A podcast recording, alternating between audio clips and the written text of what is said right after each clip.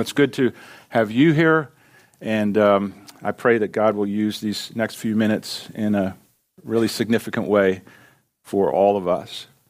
So, with that in mind, let me ask you to take your Bibles and turn to Jeremiah chapter 29 as we continue to make our way through the Bible.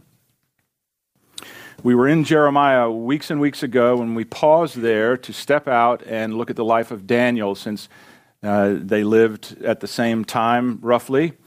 And last week we finished Daniel chapter 6, which is the dividing point in the 12 chapters of Daniel. So now we pause again in Daniel and we come back to the book of Jeremiah to pick up the events there. Now, I know there's a risk in teaching through the entire Bible in chronological order rather than in strict book order as it is in your Bible. There's a risk of this becoming confusing and getting lost along the way. Um, I have been and will continue to do my best to uh, try to lay this out in a way that is helpful for us and easy for us to become familiar with over time. I mentioned to you a good while back when we got into around the middle of Second Kings and Second Chronicles, those two books overlap. Right, right about the middle there, I, I, told you that we had just stepped into some really tough territory in the Old Testament. There's lots of strange names and places and events, and just so many things happening at once to try to keep up with. And um, the news that I want to tell you today is that it gets worse. Um, so, so, so let's just um, let's fasten our seatbelts and let's do our best to, to, to not run away from the tough stuff and things we don't understand. And, and again, you're welcome to talk to me after the service. If I haven't explained something properly, I'll be glad to, to give it another shot. But I do believe if we persist in making our way through the Bible, especially the Old Testament, in this fashion, that it will pay dividends in the end, like you've never experienced before. Because so many of these events that may have been just random, disconnected events or people in your mind are all going to start to come together. Now, this, this section that we are in and will be in for um, the next couple of months is in my opinion, this is my opinion only, it's the toughest section in the Old Testament. It's just very complex um, reading. But, uh, you know, because of my brilliance, I'm able to make it simple. and so I'm going to try to do that. So, in, in order to try and help with that, I put some slides together just to give us a visual of what's going on here and, and trying to keep these as simple as possible. So, on this first slide, this just gives you a little um, overview of when these prophets lived. Jeremiah was born first, Daniel shortly after that, and then Ezekiel um, lived, and his life overlapped with both of those. Now, if you go to the next slide, we've talked about these dates before. They are very important. 605 BC is when the first invasion of, of uh, Jerusalem and Judah took place. Babylon came down from the north. They invaded Jerusalem and they took many people captive. Daniel was one of those people taken captive up to Babylon in 605 BC. Now, the next slide. 597 BC, Babylon came back and they attacked Jerusalem again. History tells us they took 10,000 Hebrews with them this time into captivity. Among them was a man named Ezekiel, who we will be getting into the life of Ezekiel coming up shortly. And also, um, before we go to that last slide, right after this period in 597 BC is where Jeremiah chapter 29 falls in history, and that'll be important in just a moment. So, shortly after this invasion and people were carted off in 597 is when the prophet Jeremiah wrote what we now know as Jeremiah chapter 29. And then, if you go to the last slide on this little chart, 586 BC, Babylon came back one final time and attacked Jerusalem. This time, they destroyed Jerusalem, they destroyed the temple, they set it all on fire, and that was sort of the final blow there. Now, the prophet Jeremiah was never taken captive during any of these raids, during these invasions. Daniel, as I said, was taken off in the first one. Ezekiel was taken off in the second one. But God left the prophet Jeremiah down south in, in Jerusalem along with the other sort of ragged bunch that was left there, you know, you, know, you can imagine how shell shocked these people were, wondering when the next invasion was coming. And um, their cities burned, their beloved temple has now been destroyed and burned. And God, in His grace, saw fit to leave Jeremiah down there in order to minister to those broken and hurting and confused people.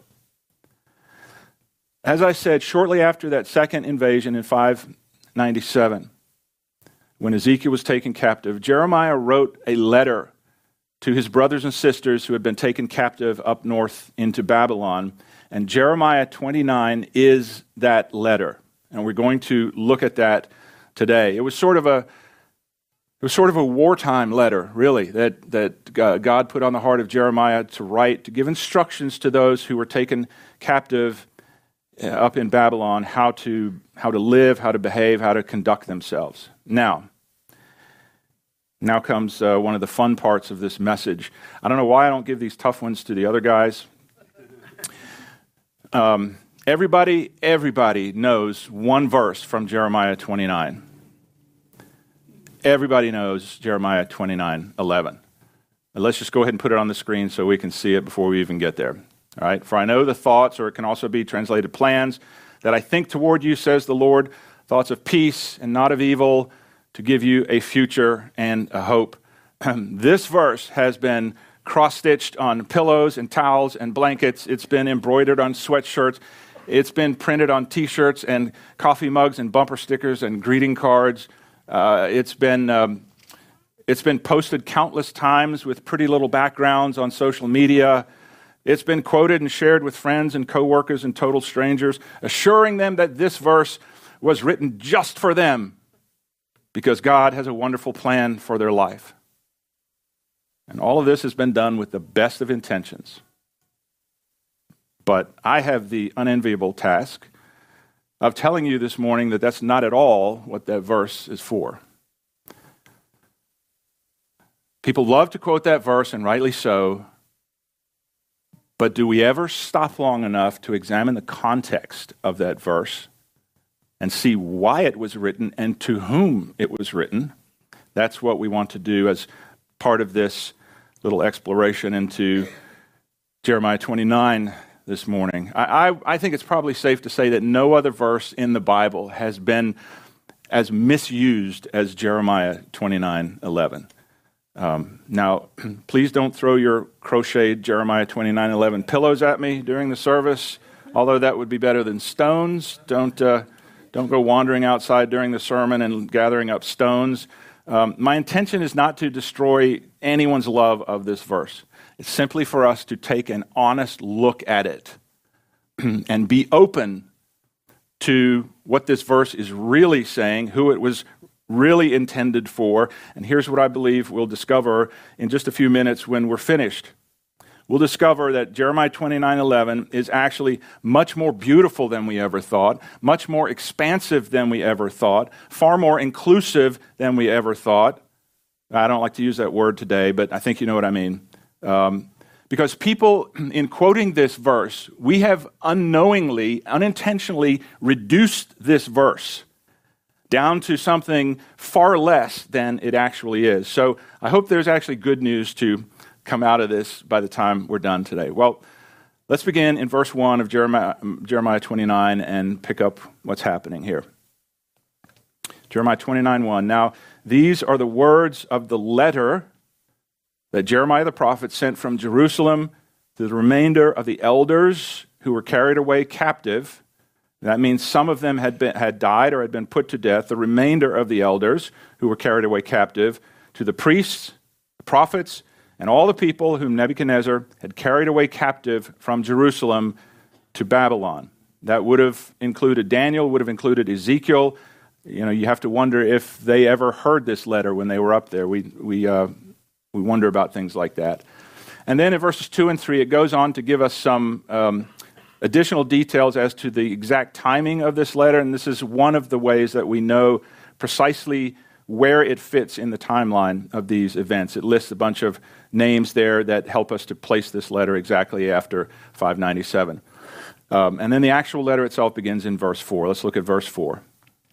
Thus says the Lord of hosts. Now, whenever Jeremiah speaks, he always reminds the people this is God speaking, not me. He over and over again through his book, he says, The word of the Lord came to me, the word of the Lord came to me. Thus says the Lord of hosts, the God of Israel, to all who were carried away captive, whom I have caused to be carried away from Jerusalem to Babylon. Now, I want to pause right here for a second and just wonder if you caught something between verse 1 and verse 4. In fact, put both of those verses up on the screen at the same time verse 1 and verse 4.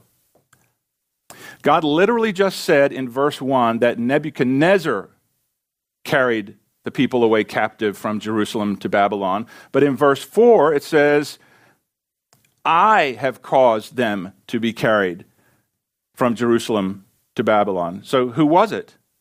Did Nebuchadnezzar carry them away, or did God carry them into exile? Well, the answer is both. God had warned these people for years, and, we've looked at this as we've come through Isaiah and Jeremiah. Three times in Isaiah and ten times in the book of Jeremiah, God, when speaking to his wayward people, used this exact phrase, these three words, from the north. He said to his people, Repent of your sins, turn to me. If you don't, I am going to raise up a king from the north to come down and attack you and take you into captivity. Years and years and years, God repeated this exact um, pending judgment. I'm going to raise up a king from the north to come down and take you into captivity. And of course, the people didn't listen, and judgment finally came. So what we see here, and this is not the main point by a long shot, but I just I don't want to miss little things like this if we have a moment to look at them. what we see here are the plans of God and the activities of men somehow mysteriously merging together in a way that I could never explain if I tried.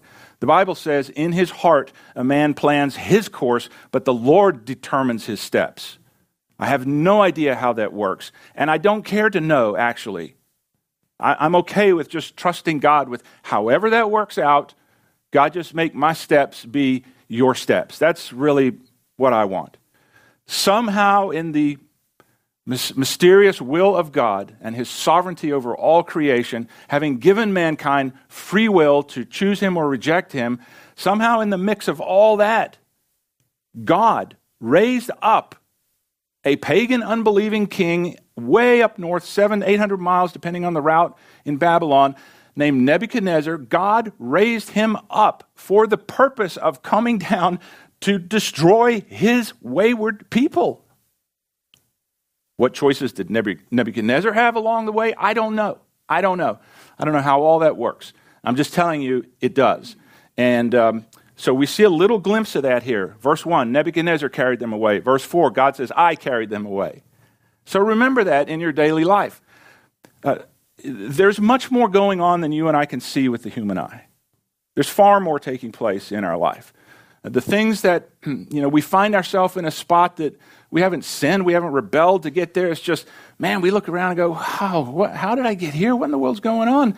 We must remember if you're following Christ, He is at work in your daily steps, in your plans. Trust Him in this. Lean into Him in this regard um, and say, God, lead me where you would have me to go. Now, sometimes that's not always where we want to be. If you've followed Him long enough, you know that's the case. But now God is bringing history together in a way that is far above the heads of uh, human beings to understand. So God raised up Nebuchadnezzar and sent him to the south to judge his people. Proverbs 21:1, I remind you, says, The king's heart, even the king's heart, is in the hand of the Lord, like rivers of water, and he turns it whichever way or wherever he pleases.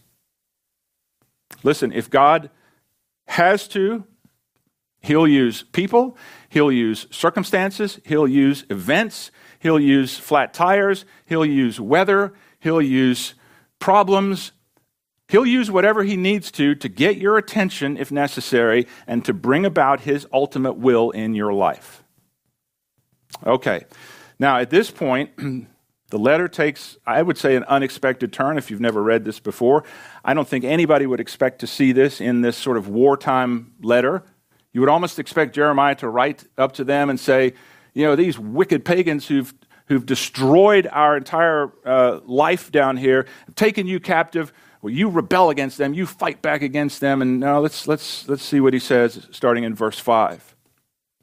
He says to the Hebrews who've now been taken captive, build houses and dwell in them, plant gardens and eat their fruit, take wives and have sons and daughters, and take wives for your sons, and give your daughters to husbands, so that they may bear sons and daughters, that you may be increased there and not diminished. Verse 7 And seek the peace of the city where I have caused you to be carried away captive and pray to the Lord for it. For in its peace, you will have peace. These instructions to me are really pretty amazing. Uh, I don't think you would discover a letter from General George S. Patton to his troops saying, hey, be nice to everybody who, you know, if they put a gun to your head and take you captive, just love them, pray for them, be nice to them. Why in the world does God say this?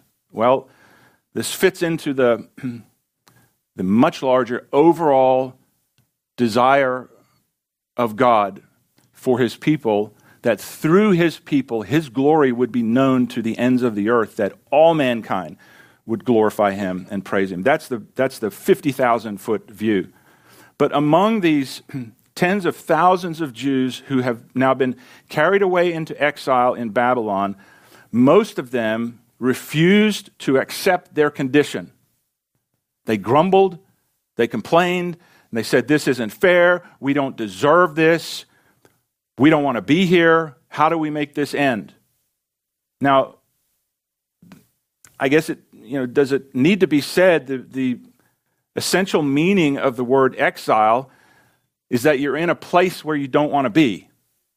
And this is the condition that they are in right now. And these people began to murmur and complain, just as their forefathers were back in the wilderness with Moses. They grew bitter, they grew angry because they didn't want to be there. And I wonder, I'm not going to spend time on this, but I, I just wonder how do you and I respond when God has us in a place or in a circumstance where we don't want to be? Maybe you're not there through any fault of your own or any decision of your own. You're just in a place in life you go, I don't like it here. I don't like what's going on. I don't like what's being done to me or said to me or how I'm being treated or how you know my loved one is being treated or what they're going through with their health or whatever. And you just you're just honest and you go, I, I don't like this. I don't want to be here. Are we learning as time goes by are we learning to submit to the hand of God, to his will for our life? And, you know, the, our emotions in moments like that are not mutually exclusive with trusting God. We must remember we're in this body of flesh. God has given us things called feelings and emotions, they're real. We can't deny them. It's not about saying, um, you know, oh, if I just believe hard enough, um, this problem won't exist. No, that's foolishness. You hurt, you cry, you, you, you recognize what's going on, you deal with it, you wrestle through it. That's all the physical side. But that doesn't exclude us, even those difficult emotions, they don't exclude us from also learning how to say, God, I'd really rather be somewhere else. Please help me to be content where you've put me. Most of the captives taken to Babylon were not in that state. And along with those people who were taken captive up to Babylon were the false prophets from down in Judah, down in Jerusalem, who had been preaching lies to the people down there. They had been prophesying things that were not true. They were the ones Jeremiah had warned them about. Some, all, I don't know, of those prophets were carted away to Babylon, and now they're up in exile with the people. And you'd think now, you'd think that these false prophets looking around at their surroundings would go, you know, that old boy Jeremiah, he was right all along. He told us this was going to happen if we didn't repent, and here we are. And boy, I'm going to get on the right track now. Sadly, that's not what they did at all. so now, in this letter, God has to warn his people not to believe the lies of these false prophets because they've cranked up their business again, their ministry again. Uh, you know, they've purchased TV time and, and all of this, and they're now proclaiming lies to the people in exile. Verse 8. Verses 8 through 10. For thus says the Lord of hosts, the God of Israel, do not let your prophets and your diviners or diviners, some people say, who are in your midst, deceive you and do not listen to the dreams that they dream. For they prophesy falsely to you in my name. Mm. They're not coming along saying, hey, we're prophets of Baal, we're prophets of Zeus, whatever. They're saying, we're from the Lord. We're prophesying to you in the name of, of Yahweh. Be very careful. Remember, Jesus said in Matthew 7 Not everyone who says to me on that day, Lord, Lord, will enter into the kingdom of heaven. Yeah. Verse 9 For they prophesy falsely to you in my name. I have not sent them, says the Lord. For thus says the Lord, after 70 years are completed at Babylon, I will visit you and perform my good word toward you and cause you to return to this place. So, what's happening here, it seems, is these prophets have spotted an opportunity to exploit the people once again, these people who were in this weak, broken, vulnerable, scared condition, they started telling God's people, You're not going to be here in captivity for 70 years. You're going to go home. In fact, they said, You're going to go home in two years. In two years, you'll be home and life will be back to normal. And oh, that sounded so good to the people's ears. It sounded far better than the message Jeremiah had given them. Yeah, we like two years a lot better than 70 years in captivity. So we're going to believe the false prophets. And isn't that the kind of preaching that people still want to hear today so often? Now, don't, don't give me that hard stuff. Don't, you know, it's almost like it's almost like God and His Word and Christianity have become a drive through where people pull up to the speaker and they say, Yeah, um, give me a large helping of grace, some extra mercy and love, uh, hold the conviction, easy on the repentance. I mean, church has become a buffet line. Where pastors literally survey unsaved unsaved communities and ask them what they would like to see in church. I'm really sorry, man. I'm not getting on board with that. I do not find that in the Bible.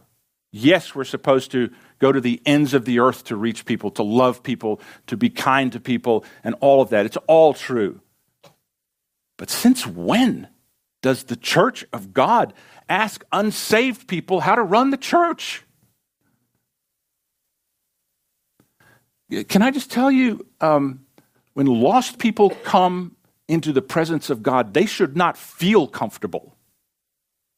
Now, yes, we, we try to offer comfortable chairs, we try to have a comfortable climate, friendly people, all of that.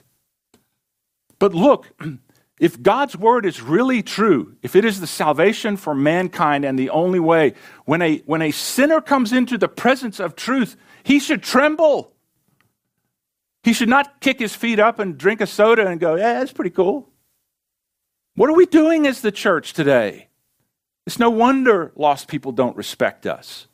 It's no wonder. Okay, well, I got that out of my system. Where were we?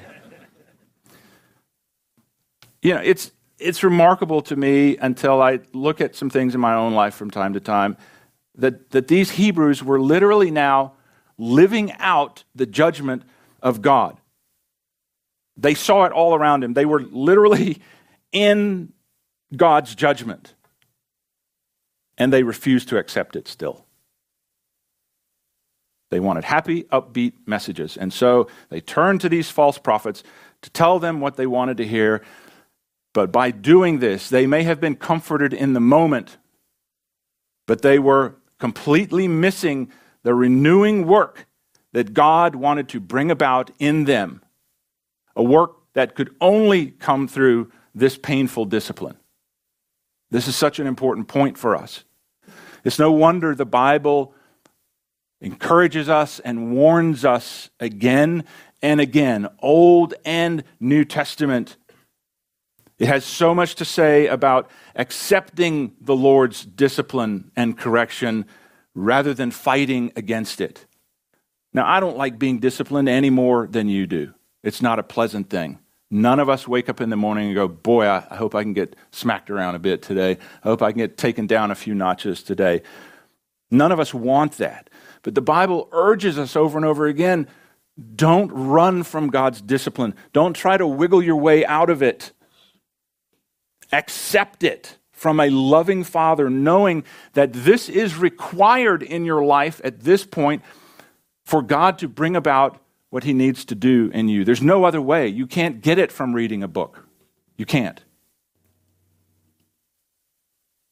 Why is this so important? It's, it's important because that very process of accepting God's discipline, of being under his loving but judging hand, that very process is necessary to break us, to humble us, to purify us, to drive us back to God. You, I'm pretty sure, are like me in that you will not be broken or humbled or purified or driven back to God unless unless you're on your knees, unless you're hurting real bad. This is our human flesh, folks. It says, we don't need God. I mean, I'll go to church on Sunday, but I'm doing fine. And it's not until that blowout in life comes and you look around and go, well, I'm in trouble.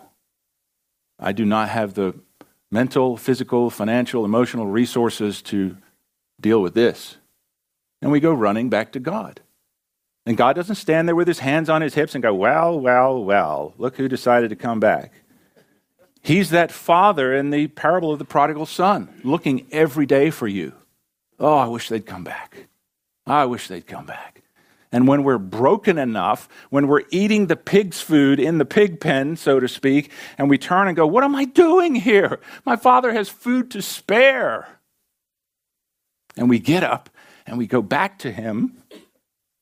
He sees us a long way off because he's looking for us. And he runs to us. And he falls on our neck and kisses us and celebrates our return. But we would never come back if everything in life was going perfectly. It's his discipline, it's his judgment that breaks us and brings us to that point. These Hebrews were missing it again. For generations, God had warned them that this was coming. And now they're in the middle of it and they go, Yeah, I want to get out of this. I don't see God in this at all. I want to tell you if we try to escape from every painful situation that God puts us in, we are short circuiting the process that He wants to do in our lives. And once again, as last week, or I guess it was two weeks ago, when I stood here honestly and shared you, I didn't know if I could bring that sermon on thankfulness in the worst of times. This one also today cleaned my clock. It really rang my bell because I'm in a, I'm in a situation I'd rather not be in. I don't like this. I'm tired.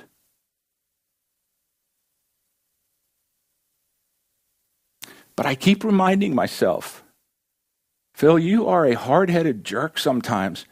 God has to take a little extra horsepower to get through to you. Let Him do His work. Don't fight it. Don't try to run from it. And so, uh, almost daily, I, I have to pause and remind myself Phil, shut your mouth, put your feelings behind you, and just lean into God in this time. He's doing something in your life that cannot come about any other way. One of my favorite authors, uh, Alexander Solzhenitsyn, wrote this in the Gulag Archipelago. He said, Bless you, prison. By the way, he was just snatched up with hundreds of thousands of other innocent people and thrown into the, the gulag, the prisons, and it was horrific conditions. And he found Christ there. He said, Bless you, prison. Bless you for being in my life. For there, lying upon the rotting prison straw, I came to realize that the object of life is not prosperity, as we are made to believe, but the maturity of the human soul. That's beautiful. Now, I think it's important to, to re emphasize that Jeremiah's letter was not written to us. And it's not a promise to us individually. Now, hang with me here, okay? It was not written directly to us personally, and it is not a promise to us individually. However, the godly principles found in this letter and in verse 11 most certainly do apply to us. One reason we know that they apply to us, one of many, is because in the New Testament, Peter borrowed these same principles that Jeremiah expresses here in chapter 29, and he wrote them in his letter to the New Testament Christians in his day. Let's look at uh, just two verses here, real quick. 1 Peter chapter 2, verses 11 and 12. Now, this is 600 and, I don't know, 40 or so years after Jeremiah. These principles still apply. Verse 11 Beloved, I beg you, as sojourners and pilgrims, abstain from fleshly lusts which war against the soul, having your conduct honorable among the Gentiles, that when they speak against you as evildoers, they may, by your good works which they observe, glorify God in the day of visitation. Now, just like Jeremiah's letter, 1 Peter is also a letter written to God's people, and in it, throughout this letter, you know, we taught through this letter years ago when I was young and far more handsome than I am now. He, in this letter, he uses these phrases over and over again strangers, aliens, exiles, foreigners, sojourners, and pilgrims. And he's reminding them of something we all need to remember. Since this world is not our permanent home, and we're surrounded by people who only have an earthly citizenship, our conduct should reflect the values of our heavenly citizenship. Just like those Old Testament exiles who were called to live exemplary lives in front of the world, the New Testament exiles were called to live exemplary lives in front of their world, and the Bible calls you and I to do the same. We live as exiles and strangers in a world that is growing ever more hostile toward God. No, we're not, we haven't been carted away physically to a foreign land, to an enemy land. But we are strangers here. Listen, if I got to move on, but if you ever find yourself 100% comfortable and at home in this world, you are in trouble. I have so many days when I look around and go, I am a freak. Like, I just, I do not fit in here at all. I feel like an alien.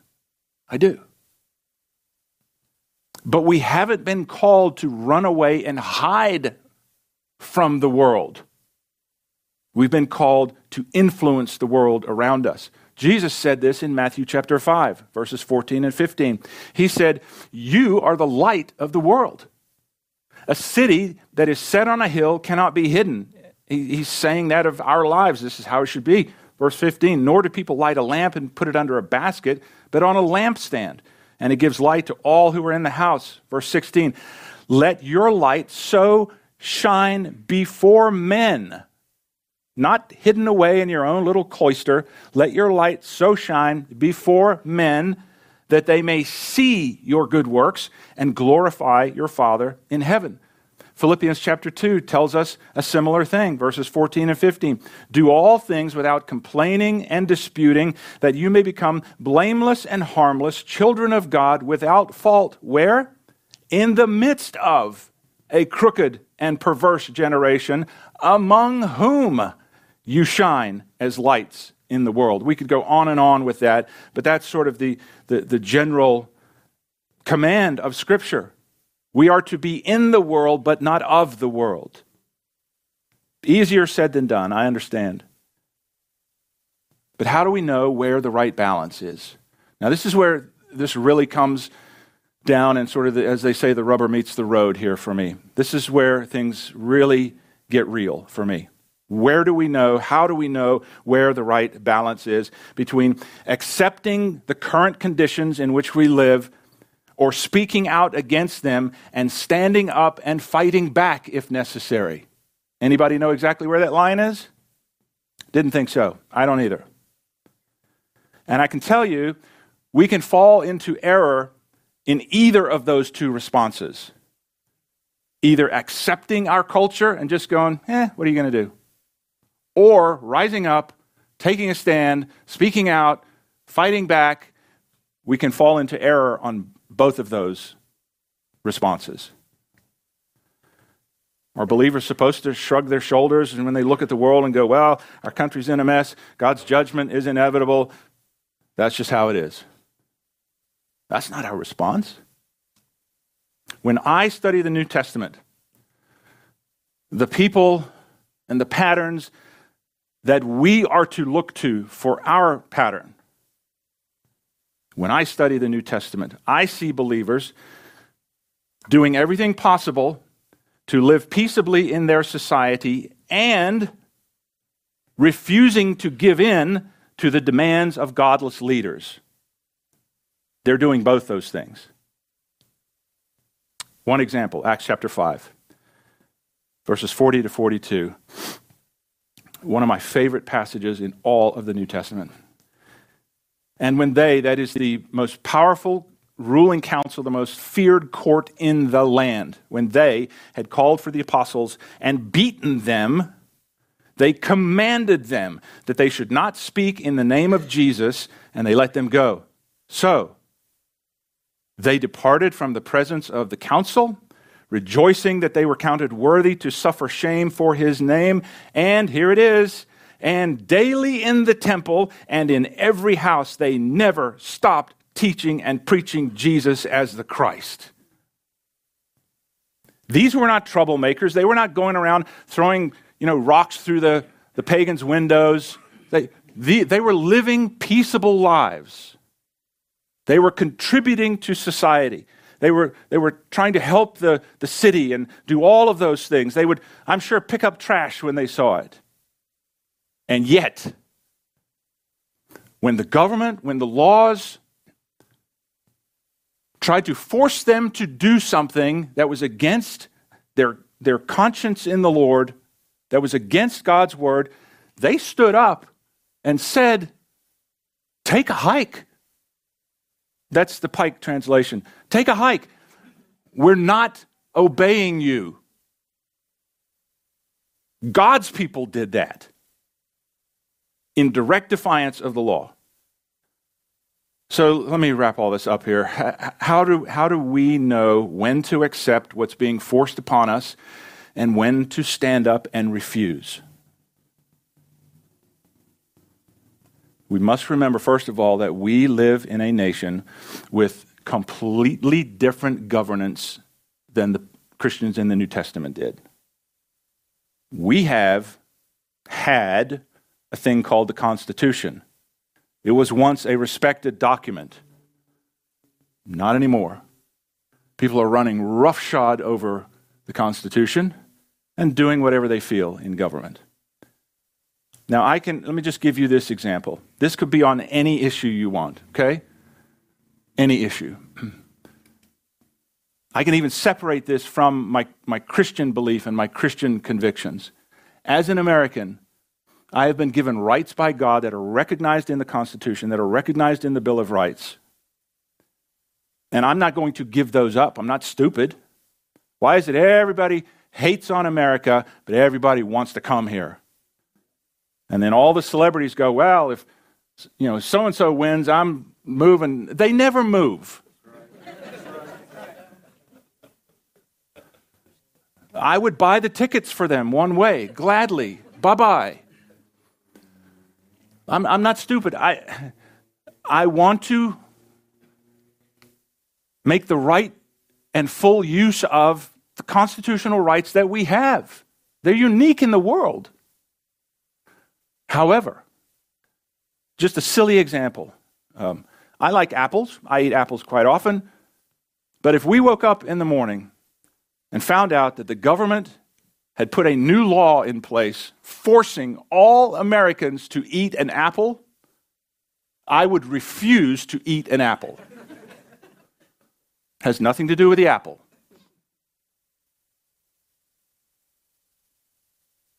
Honestly, I'm just weary of seeing Americans just roll over and take whatever is dished out to them, especially Christians.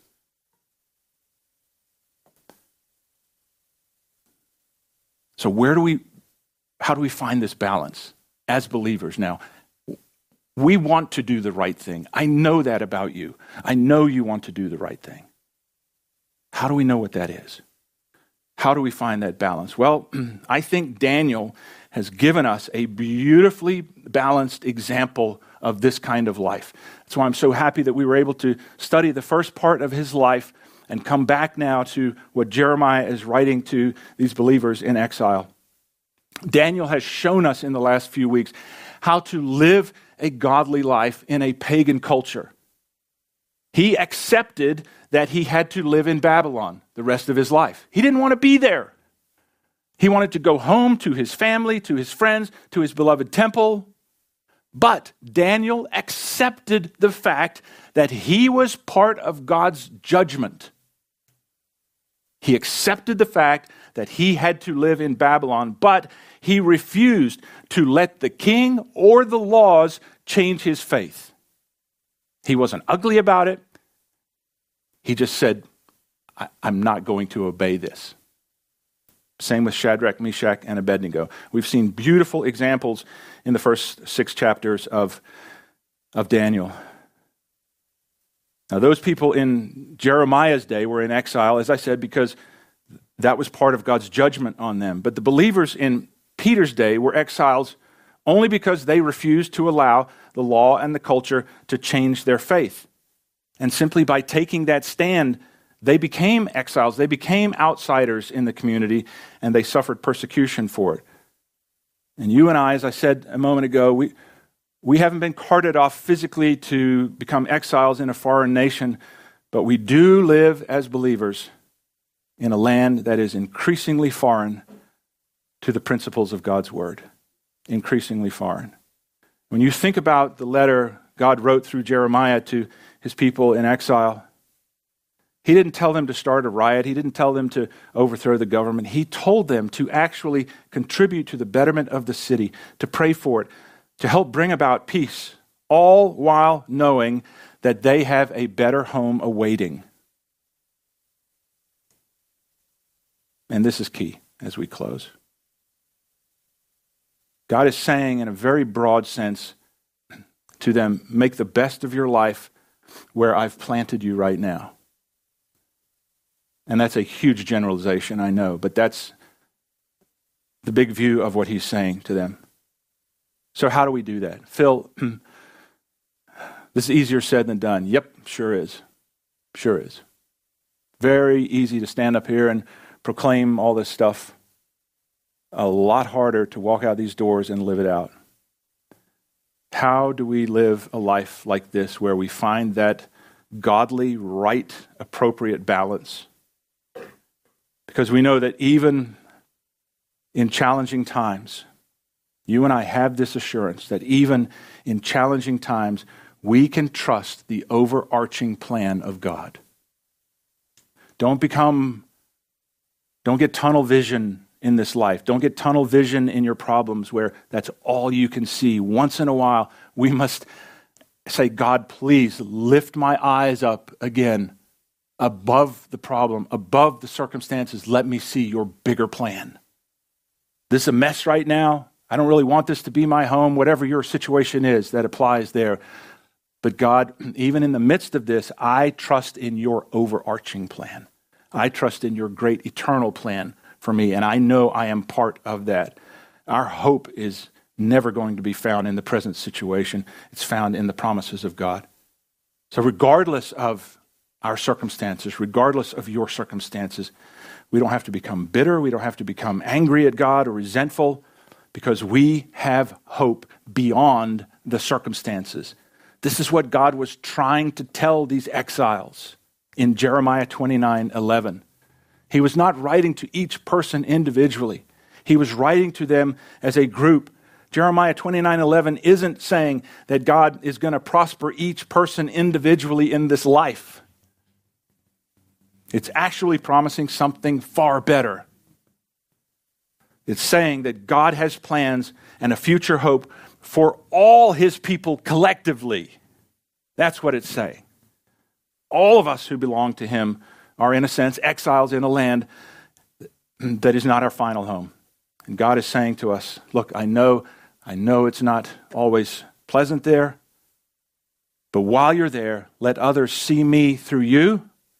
And always remember that I am coming for all of you to give you that blessed hope and that glorious future with me in a place where you really do belong. That's the promise. Jeremiah 29 11 is way bigger than we've made it.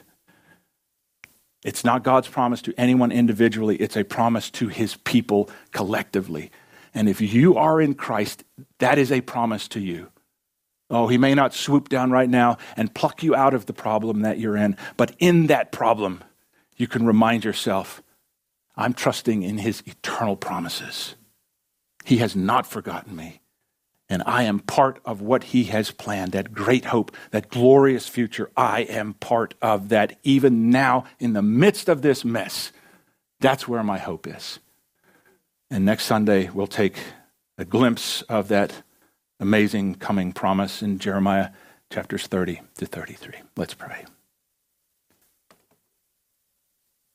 Father, I know uh, as Americans living in a country where we're just used to getting things when we want them for the most part. we're thirsty, we just walk to the refrigerator and push a button and get some water. Lord, we've been so blessed and so spoiled that I think we have I think we have forfeited the understanding of delayed gratification.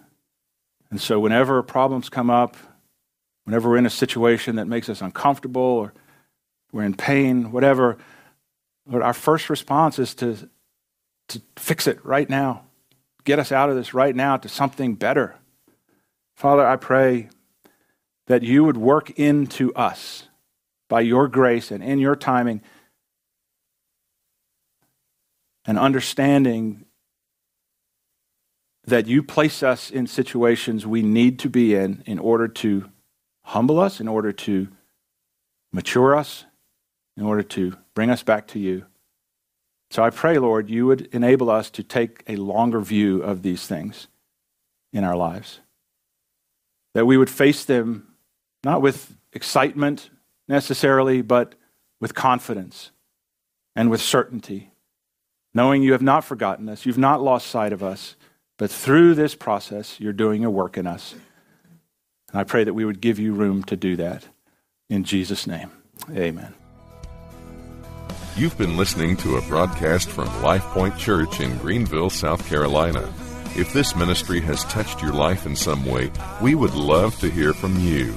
Just visit our website at www.lifepointsc.org for more information. Or, if you prefer to reach us by letter, You can write to us at P.O. Box 27036, Greenville, South Carolina 29616, USA. Until next time, may God bless you as you continue to follow Him.